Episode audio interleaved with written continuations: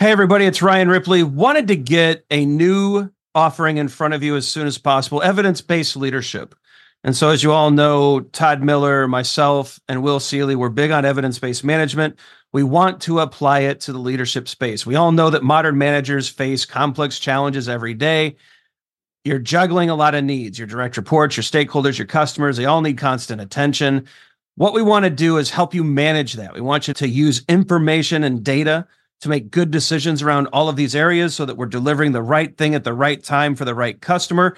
And we know that we're doing that because we're using data and evidence to validate all the things that we're doing. And not only that, we're not just looking at value, but we're looking at our capabilities as an organization. Can we deliver on time? Can we innovate effectively? Do we have too much tech debt? Do we have too many things in process? Are we unable to deliver when the market demands that we do? We look at all of these things with evidence based management. We merge that into a leadership uh, mindset and lens, and we enable you to make new and better decisions repeatedly based off of the data that you're collecting within your organization. It's exciting stuff. We hope you can join us. Visit agileforhumans.com forward slash EBL course. Join us in one of these offerings. We think you're going to love it. Hope you can join us. Use Agile for Humans, the number four to take another 15% off of this course. And uh, we can't wait to see you there. Processes and tools dominate today's Agile discussions, but we are devoted to the individuals and interactions that make it work. From the beginner to the veteran practitioner, we have something for you. Welcome to Agile for Humans.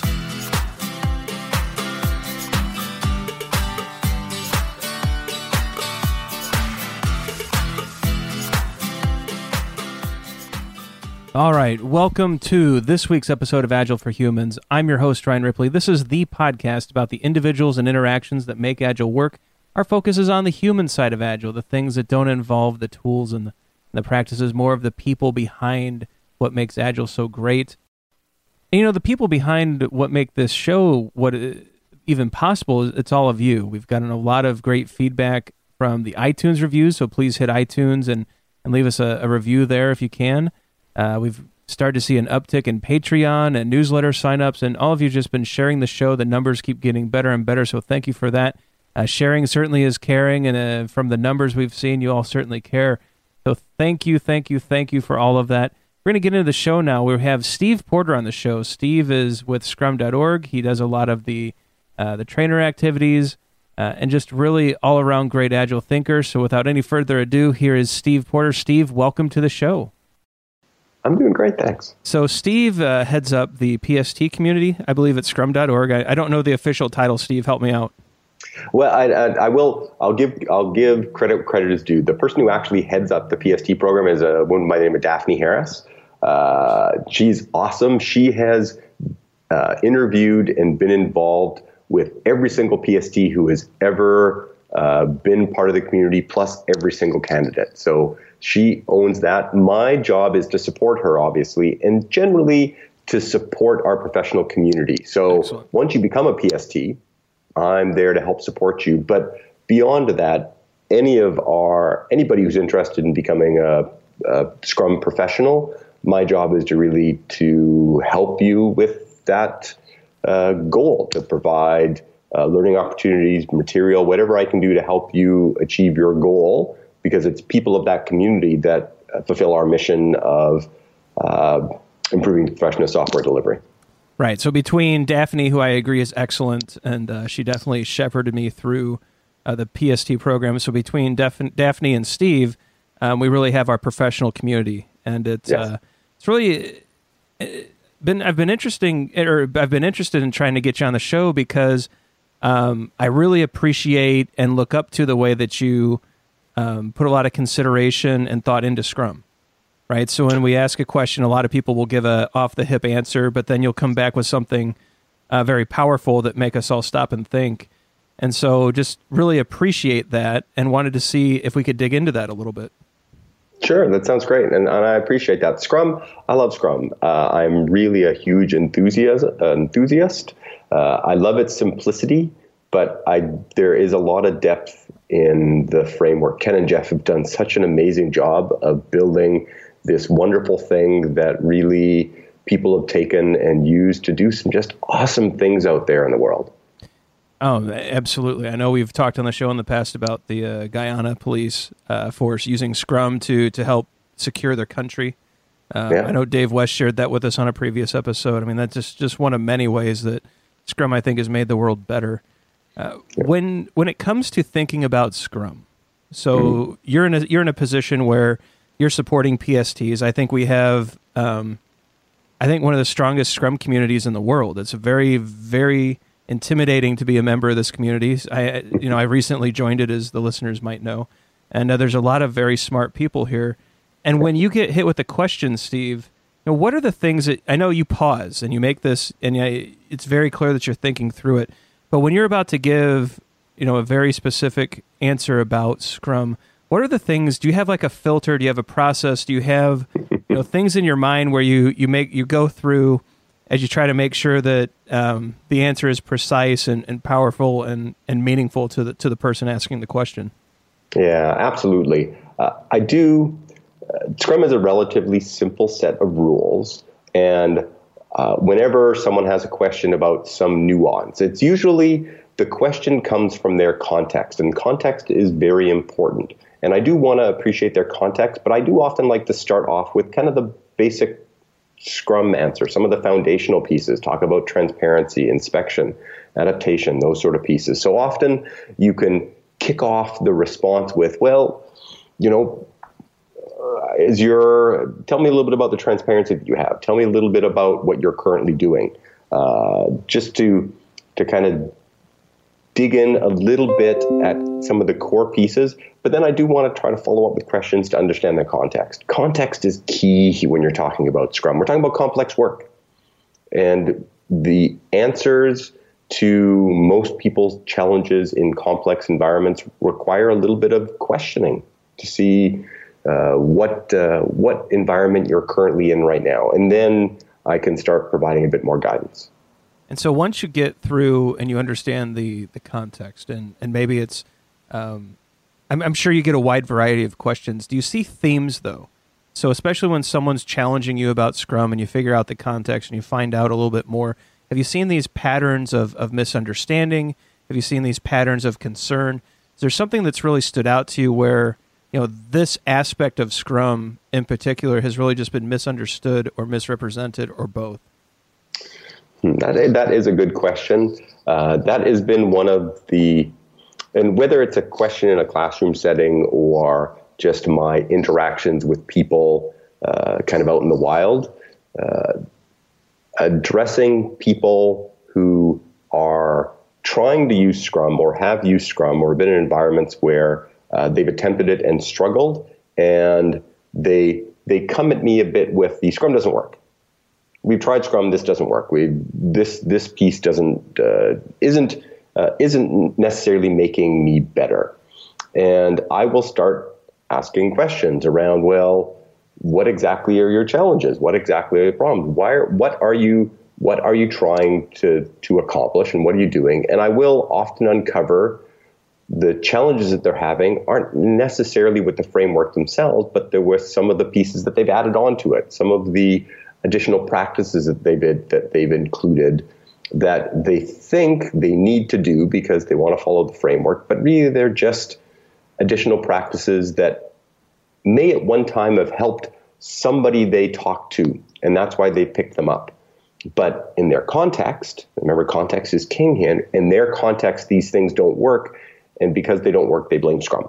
And so understanding, again, understanding their context and understanding uh, what they think they need to do or don't need to do to get the most out of Scrum, uh, and where those where those myths may be, help me have a deeper conversation. Hey everyone, it's Ryan Ripley. We're going to break in here real quick. I want to tell you about uh, an upcoming conference from TechWell. It's actually the Agile Testing Days USA. Are you ready to get that party started? If you haven't heard yet, Europe's fun and wildly popular Agile Testing Festival is coming to North America this June 25th through the 29th as Agile Testing Days USA. I'm very excited about this. The Agile Testing Days USA conference will be a festival of learning and sharing for the community. The Agile focused learning experience will provide an interactive way to get deep insights in the latest developments in testing and Agile excellence, as well as many opportunities to network with fellow passionate Agile software professionals. Some of the upcoming tutorials in Boston include an Agile management and leadership clinic, a leading global adoptions workshop, a mob programming hands on workshop, and a huge variety of other top notch Agile learning sessions. We hope you'll be able to join uh, the community in Boston for this inaugural event. Explore the upcoming program details at well.tc forward slash Agile Testing Days USA. There will be a, a link in the show notes for this. Please do check it out. Also, Agile for Humans listeners, use the code HUMANS, all uppercase, H U M A N S, to receive an additional 10% off of the super early lobster pricing when you register by April 27th. Great way to save on an awesome conference. It's very exciting they're bringing this to the US. I've always wanted to check this one out, except it's never been here. Now it is. Use the use the code HUMANS, all uppercase, to get 10% off the super early lobster pricing a wonderful opportunity. The website again, well.tc forward slash Agile Testing Days USA. I hope to see you there. It's a it's a good one, and uh, I, I'm just I can't believe they brought it to the U.S. It's going to be great. So with that said, let's get back to the interview with Steve Porter as we learn more about how he thinks about Scrum and uh, some of the ways that we can apply those thinkings as well. And I'm sure that happens quite a bit, especially in in your vast travels. So I'm actually surprised I'm catching you at home um, Steve, for the listeners who don't know, I think you've hit most continents teaching Scrum. Um, yeah. I'm sure you've seen many different scenarios and many different students. And so, with that with that context set, with just a wide experience of, of students uh, in many many different uh, verticals and, and contexts, and when you're when you're helping this new Scrum Master, right? So we we have someone who's going through a two day course, or someone that you've decided to mentor and really help um, grow in their role what are the things that you start with? Now, and I don't mean, of course, the two day course. I mean that's that's important, right? So for everyone out there, the two day course is important. Let's get started on the right foot. But when you're looking to actually help someone through their career as a Scrum Master, or to really deepen their understanding of the role, know, what do you turn to to to get that conversation going and to get that person further down the path? So if I'm dealing with Scrum Masters, people who uh, job it is to provide that guidance, that support to people. One of the things that I really want to drill into people in that role, and this may sound a little odd, but what I what really want to impress upon people is you're not as smart as you think you are. That again, context is really important, and you may come to a two-day class. You may come to you may come to your team with a whole bunch of ideas on how you're going to make this team improve.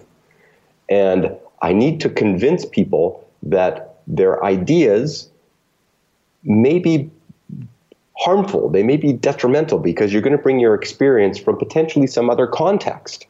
So I want every Scrum Master to approach the role with humility, with that uh, idea that, hey, I'm here to help you.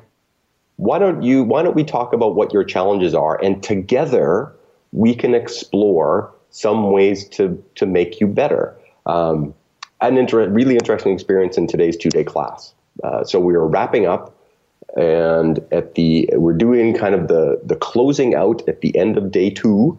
And i had a more senior person sitting in the class and we've been talking a little bit about next steps and he was very excited about what he had heard and talked about okay, just want to let people know that like this isn't going to be like the regular classes that you've been in where nothing's going to happen. Something is going to happen. Things are going to change. And he was very excited. And I have to take him aside afterward and say, okay, you've unfortunately just undone some of what I have tried to teach you over the last couple of days because you are now leading this.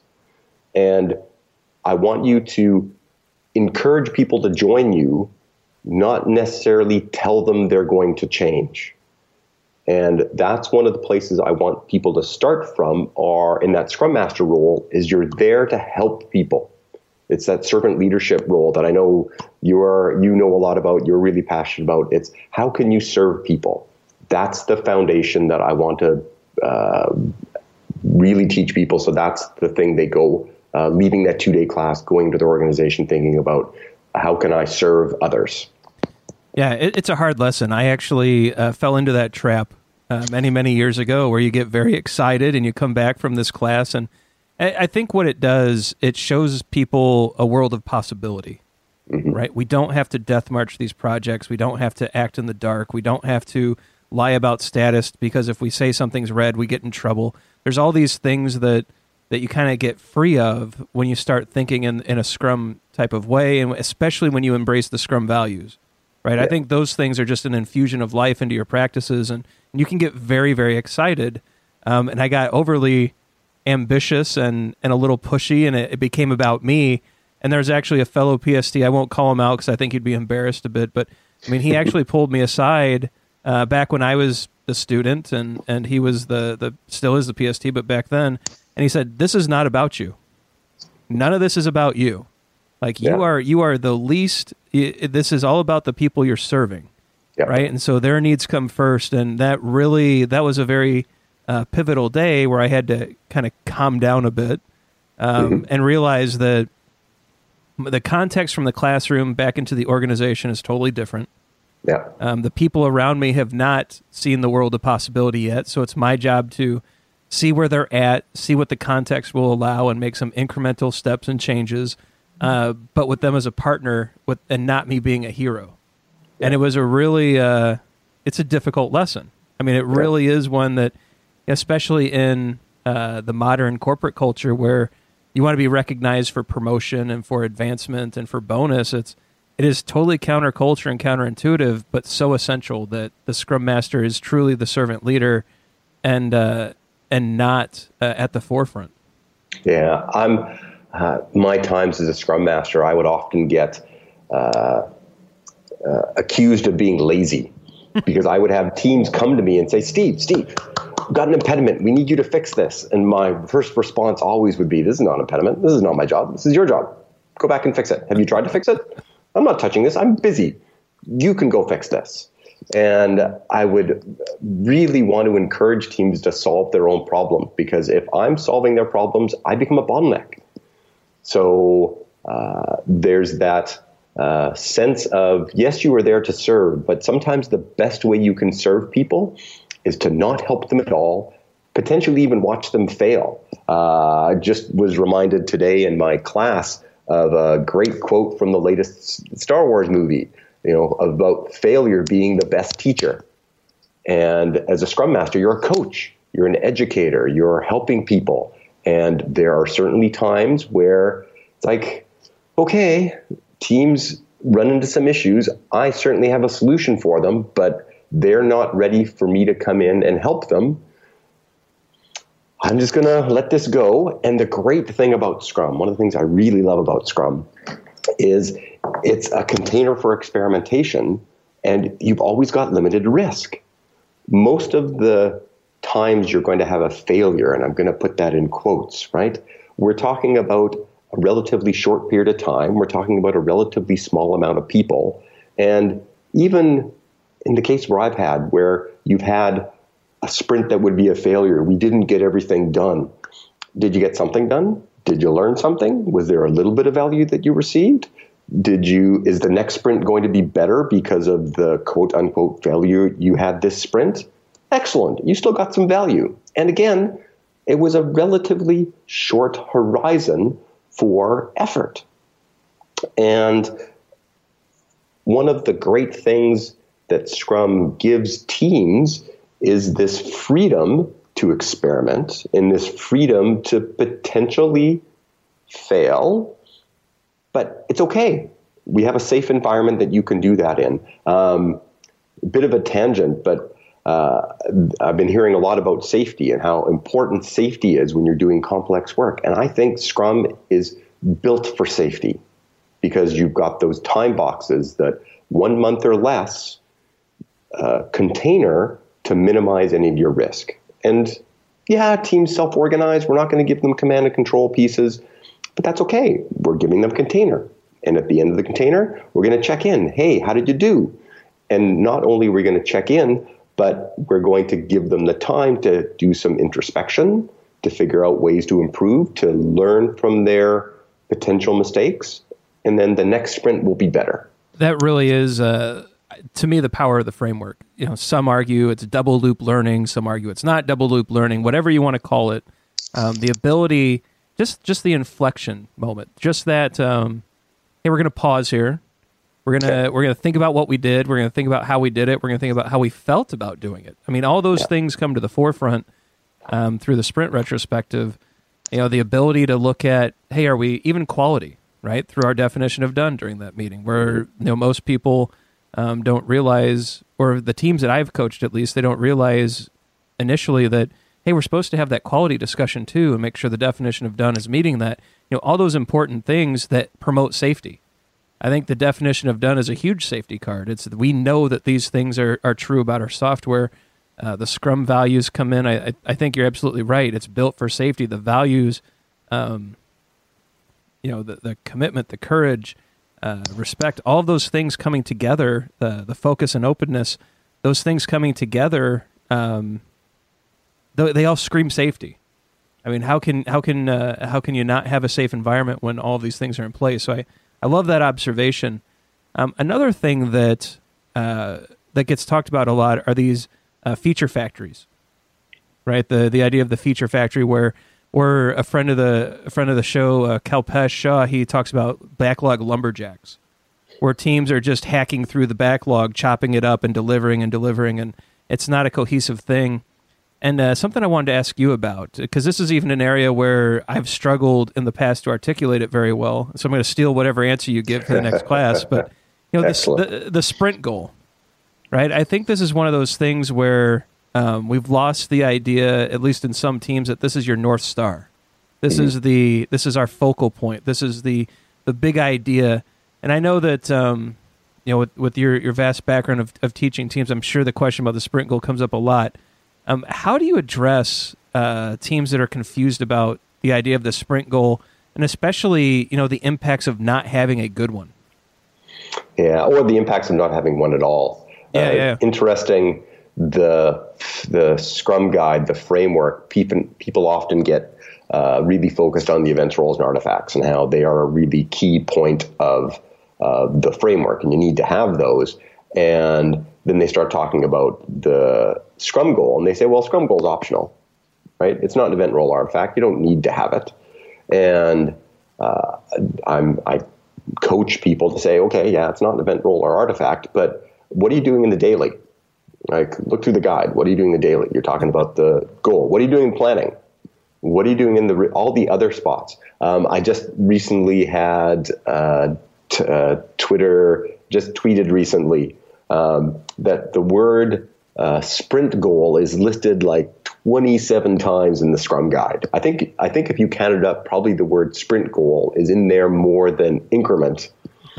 uh, uh, so and and and and I think I include in that tweet like the word velocity and task and planning poker and stand up are in there not at all but sprint goal is in there a whole bunch of times because how important it is. So, uh, so for the people out there who think it's like, well, I don't need to have one because it's not an event role artifact, you need to have one.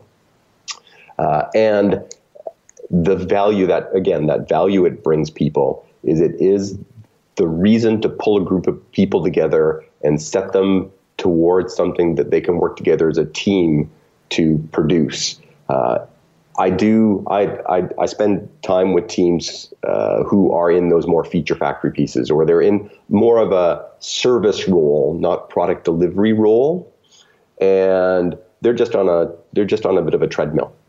Work comes in, they do it. Work goes out. Work comes in, they do it. Work goes out. In a in a very singular, individual fashion, uh, and I, I, try to work with those teams. There, I'm certainly there. There, there are probably organizations out there where an individual person can take a piece of work, work on that piece of work, and deliver it in a way that has customer value when they're all on their own. Um, I can't think of any environments, and I haven't experienced environments where a single individual can provide value on their own. But it may happen. But in most cases, you probably have a collection of people who are responsible for delivering value. You've got somebody working closely with the customer uh, to elicit some business needs. You may have other individuals whose skills are uh, testing, there are skills for deployment, there are skills for uh, constructing things. You may have a single person who has all those skills, but most likely you have a team. And because you have a team, you need something to pull that team together. What's the what's the reason that we as a group of people are going to do something instead of me just being responsible for this little individual piece of work that on its own doesn't provide value. And this is what that Scrum, uh, sorry, Scrum sprint goal gives you. It gives the reason for a group of people to think above and beyond just their piece of work. And with some of the teams I work with who may be in more of a support environment, they may be in an environment where the work is a little bit more interrupt driven. And for those teams, they often say, well, Scrum's not good for us because it's really hard to plan out a week's worth of work because a lot of our work still provides value, but it's, it uh, appears suddenly, we can deal with it relatively quickly, and then we can get it done quickly. Uh, so in this, because of this, Scrum's not going to work. There's no no advantage for us.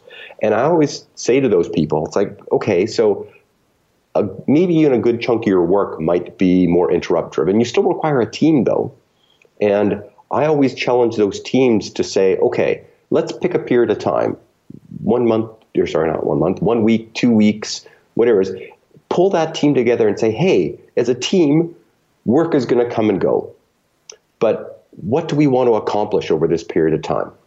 What's the thing that when we come to the end of that period of time, let's say it's even the end of the week, that we can look at each other and say, hey, we got this done? Because if you don't have those things that bind the teams together, then you have a whole, whole bunch of people off on their own, doing their own thing, and you can easily end up with some very suboptimal optimizations as people try to figure out what's best for them instead of what's best for the team and potentially what's best for the organization that team's working inside of. Yeah, I think that's. I'm definitely stealing that. so for the for the listeners out there who are struggling with the idea of a of a sprint goal, do you have one uh, from recent memory, or where you've seen a team uh, share one with you? Just an example, just so that I know a lot of times we we we gravitate towards the login. You know, the sprint right. goal for this is that we can log into the site, but a user doesn't really ask for that. Uh, they ask for their things to be secure, and so perhaps the sprint goal is to provide security for a user's data you know perhaps that's what we're after and login is just a piece of that but that's not really that's the cliched example have you seen anything compelling or an example that would really bring clarity to to to the purpose of of a sprint goal give me a second to think about that. Sure. Probably the the one that jumps out to to my mind um, i spent 18 months as a product owner working for a company called Telerik uh, awesome company, and they had a uh, tool that helped teams basically manage their backlog or manage their work is maybe a better way to start this story. Uh, and when I joined the team, uh, it was interesting. They had uh, the work they managed in the tool was categorized as user stories or bugs or risks or issues. I think those were the four different categories of things that they would manage and they had no centralized uh, view in the tool of all of that work at once. And when I joined the company as a product owner, being a Scrum guy, my first thought was, well, where's your backlog? And it's like, well, we've got a list of bugs here. We've got a list of user stories here. And we've got a list of risks. We've got a issues. It's like, well, but certainly those bugs and those stories, that's in the same backlog. So where's the view that I can see all of them? And they're like, oh, we don't do that. I'm like, okay, we got to fix that because you've got to have one of those. So I sat down with the development team and we started to talk about the work we are going to have to do to get that functionality into the system. And we're talking about a major refactoring here.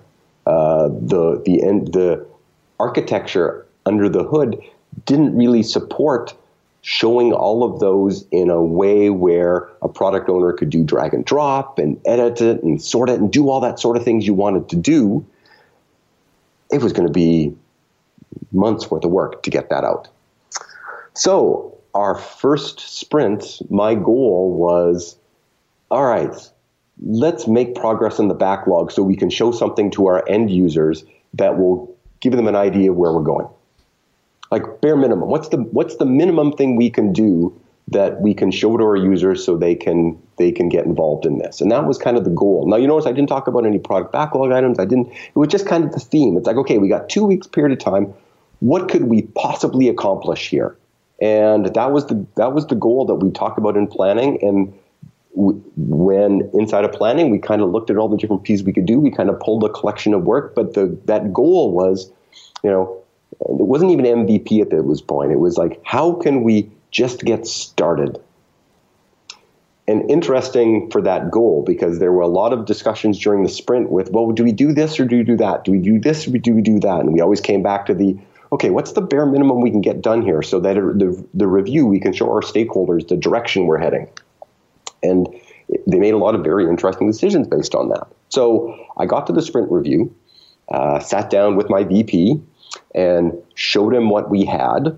And in this case, it was a static, almost a report, a static dump of all of these different things all in a grid.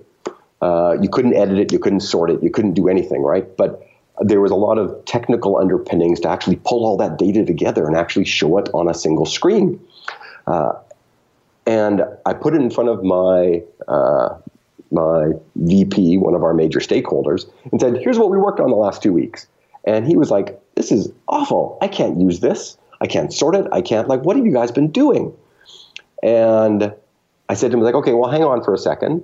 We we've got weeks worth of work planned here, but I wanted to get started with something, so I wanted to show you kind of where we're heading. So you're right. This probably doesn't provide you a lot of value." I could, but it's ready to go, right? If you want it, I could deploy it to our environment. We use the tool internally. I could use this and you could actually pull this up on our own data. You say you can't use this. What would make it useful? And he looked at it and went, oh, well, if I could, if I could sort on a column, at least if I could sort on a column, any column, that would give me a way of kind of digging through the data and I could sort on the columns. But it, I need more than that. I need filtering. I need all. I need to be able to edit. And it's like, yeah, I know you need all of that, but based on what you see here, what's what would make this useful for you tomorrow? It's like, okay, well, sort in the columns. All right. You can imagine what my next sprint, the highest priority, mm-hmm. highest ordered item, the backlog was that sorting. We also did some other things, but two weeks passed, went to the review, and he looked at it and went, okay, great, I can do this, but I still can't do blah, blah, blah. And it's like, I know that, but is this better? It's like, oh, yeah, that's much better. All right, what do you want next? Wash, rinse, repeat. So that goal of get something out there that I can put in front of my users. And by put in front of my users, I mean I can deploy it and they can use it, in quotes, use it. They can actually do something so I can get feedback. That's what we did. And it was just an interesting challenge to our engineers who had all of this stuff they wanted to do. It's like, no, let's have some focus. What's the bare minimum we can do so we can get in front of our users so they can give us actionable feedback? That was the sprint goal.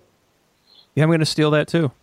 Feel so, free. Just attribute me the first time, and then after that, it's yours. Got it. So you will you will have the first attribution. No, that I think that's a that's a great way to explain it. I really appreciate you doing that. It's um, it's one of those under or not well understood, probably underappreciated features of Scrum that uh, if people focused on that, it's certainly something I focus on with my teams, trying to make sure that we have that focal point and trying to keep the conversation directed. It's so easy for work to come in the side door that would distract us from from what we're trying to do. And if we don't have that thing to point to, I even actually try to put, you know, above the the, the team board. Here's our goal for the sprint, so that people can just point when yeah. new work comes in, and it, it's really a powerful thing. And no, I think that that's a great explanation. I wanted to touch on something real quick too. You mentioned your role as a product owner. You have a really interesting video out on the Scrum.org site. One of the topics is about trusting the team.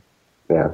And I found it was really interesting that um, that you had to um, remind yourself of that at a certain point that the team uh, that we are to trust the team. Can you go into that a little bit? I don't want you to give away the Tapas video. We'll we'll post that or we'll put that in the show notes. We'll make sure people have a link to it. But why is trust so important, especially from a, a product owner role? So, uh, why it's really important, I, I, I re- you really need to encourage teams to take ownership for the work that they do Uh, this is why, as a Scrum Master, I would, when teams come to me, I would basically say, like, no, this is not my job. This is your job. You want teams to take ownership, and product owners, if they're not careful, can make teams feel like they're not empowered. And as soon as teams feel like they're not empowered, they're a they're not going to be as motivated to do the work, and and b they're they're just not going to take responsibility for delivering awesome quality stuff that that their users want. So I'm always reminding product owners that uh, you do have a lot of accountability. You're accountable for the value that this team is working on. So work with your team to order the product backlog to make sure the most valuable stuff is at the top. Um, and then pass that work off to the team and then let them run with it. Let them take ownership of, of the delivery portion, which is, is the piece that they own. It's the piece they're accountable for, right? Delivering high quality increments. And be really careful about making them feel like they don't have ownership of that. Because as soon as you make them feel like they don't have ownership, then they will they'll they'll stop being as engaged as you need them to be engaged, and and potentially just start not putting in that full effort they need to put in. Yeah, I, I think between the empowerment and then back to your last example, being able to see the impact of their work if mm-hmm. those two things are lacking, I, I don't know a better way to demotivate and derail a team. Yeah, and it can be so powerful when you've got uh, great synergy between the product owner who uh, is thinking about what the customer wants, thinking about the end stakeholder and what value I can deliver to them. You've got the development team who is focused on producing high quality work. And then you've got that scrum master making sure that uh, there's a balance between the two. That you could, you, it's quite easy to over engineer uh, pieces of work. It's quite easy to think uh, too much. Uh, yeah, it's possible to think too much about quality uh, and not think about getting something to the end user to provide them value. So having someone in between the two, and that's that Scrum Master role, to get teams to understand the value they're delivering and that there's value in getting things into customers' hands to validate uh, sooner rather than later, and product owner to understand that the team are quality engineers, they're they're doing professional work, and to listen to them when they say yes or no about something. Uh, absolutely critical. I, I love the idea of the you know the focus that you talk about and it's because it's the short feedback loops the small bets the small risk the small increment and, yeah. and suddenly we're we're safe to change we're safe to to learn to fail to to grow and ultimately we deliver and that uh, yeah. it is a powerful message it's why I, i'm excited about scrum it's yeah the, me me too so well steve i know we're hitting up on our time box and i know that um, uh, you I'm like I said, I'm amazed you're home, but I know you're still very, very busy. So I wanted to wanted to give you an opportunity uh, here at the end just to get anything in front of the listeners that you think is important to them.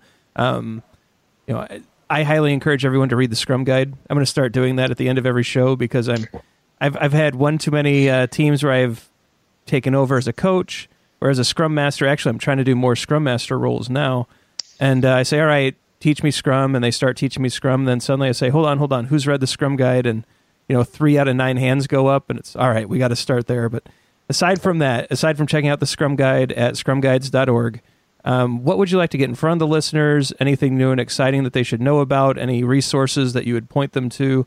Uh, the floor is yours. Oh, that's that's interesting. I'm, I'm not sure about uh, resources I would I would point towards.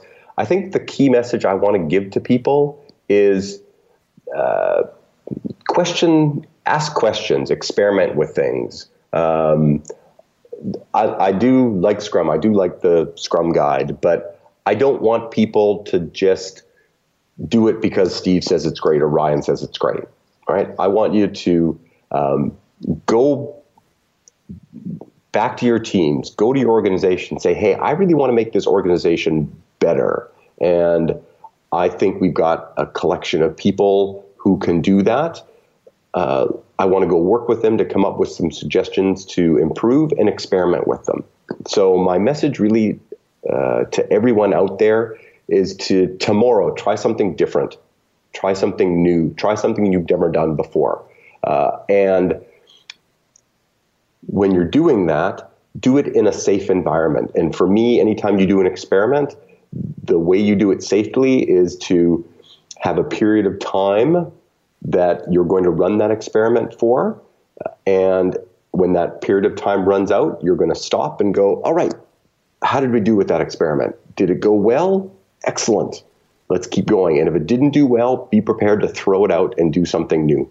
Uh, and this might be a little uh, a little risky for me to say, but uh, Scrum might be the experiment that you try and it may not work out for you. And if you struggle with certain parts of the Scrum framework, uh, the perfect example for me is, you know, Steve, we, you don't understand our environment. We can't get to production every two weeks. What we do is really hard. Um, you know, I know you want it to be potentially releasable, but we can't do that.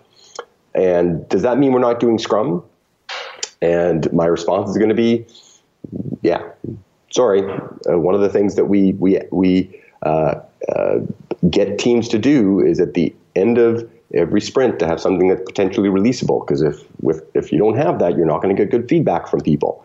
But you know what? That's okay. Like I'm not going to. There are no Scrum police. No one's going to come out there and arrest you if at the end of the two week period I've got something that you know the best we can do is get it to UAT as long as you keep trying to get better. And I will encourage people to use the idea of the Scrum framework, which is to pull a team together, pick a period of time that's safe to experiment in, give that team a goal. At the end of that period of time, have the team stop, review the work with anybody who's interested in it. After they've reviewed that work, sit down and say, okay, what went well, what can we improve, what what you know, what changes are we going to make, and then wash, rinse, repeat. It's that's the part of the framework for me that is so important, and the daily Scrum and the sprint planning and the Scrum Master and the product owner, those are means to an end. But if you just focus on those bits, then you're going to improve. Great message, Steve. If people want to continue the, the conversation with you, can they do that through Twitter? I mean, how would you prefer? And, and if you if Twitter's all right, what's your handle?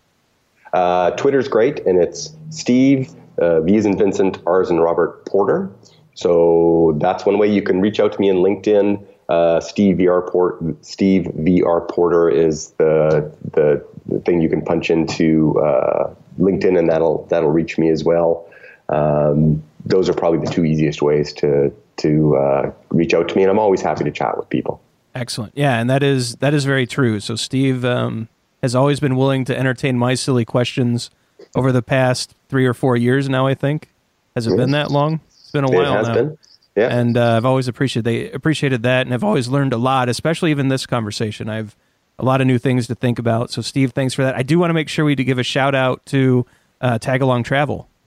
Oh, thank so you she, she's she been, appreciates that. She's been tweeting at us uh, throughout this conversation, and I wanted to make sure. So, Steve's, uh, I mean, you're just a, a, you're just a globetrotter. You're just all over the place. And uh, yeah. what what Steve's wife? Do you mind if I talk about this real quick? No, please go ahead. So, what Steve's wife uh, Deb has done is she set up this tag along travel site where she goes with Steve to many of these locations, uh, and she explores them while Steve brings the the the Scrum framework to all corners of the earth. And so she blogs about interesting things to do in different countries, bike tours, all these all these great things that you know if you're traveling with a spouse or if you're traveling on your own, you're hitting these interesting countries and locations that you can do too. So it's at Tagalong Travel on Twitter, I believe. That's correct. Which I'll link in in the uh, in the show notes, and then we'll also get the website and all that. But it's really interesting. I started reading some of it after uh, we met up in, in Boston at dinner a few months ago. Yeah and uh, there's some really neat things to go and do. It's a really good site. There is, and I'm I'm I am I know some of your lister listeners are uh, in the agile coach consultant role, which means you tend to be a bit of a road warrior, uh, traveling around where where your customers are.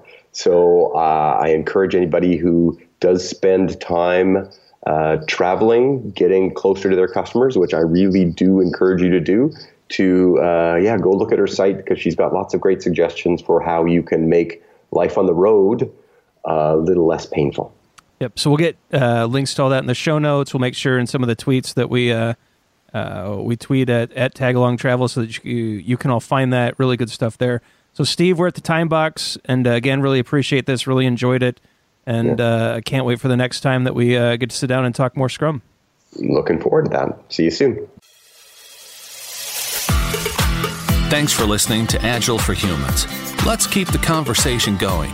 Drop us a question on Twitter at Agile for Humans or visit agileforhumans.com.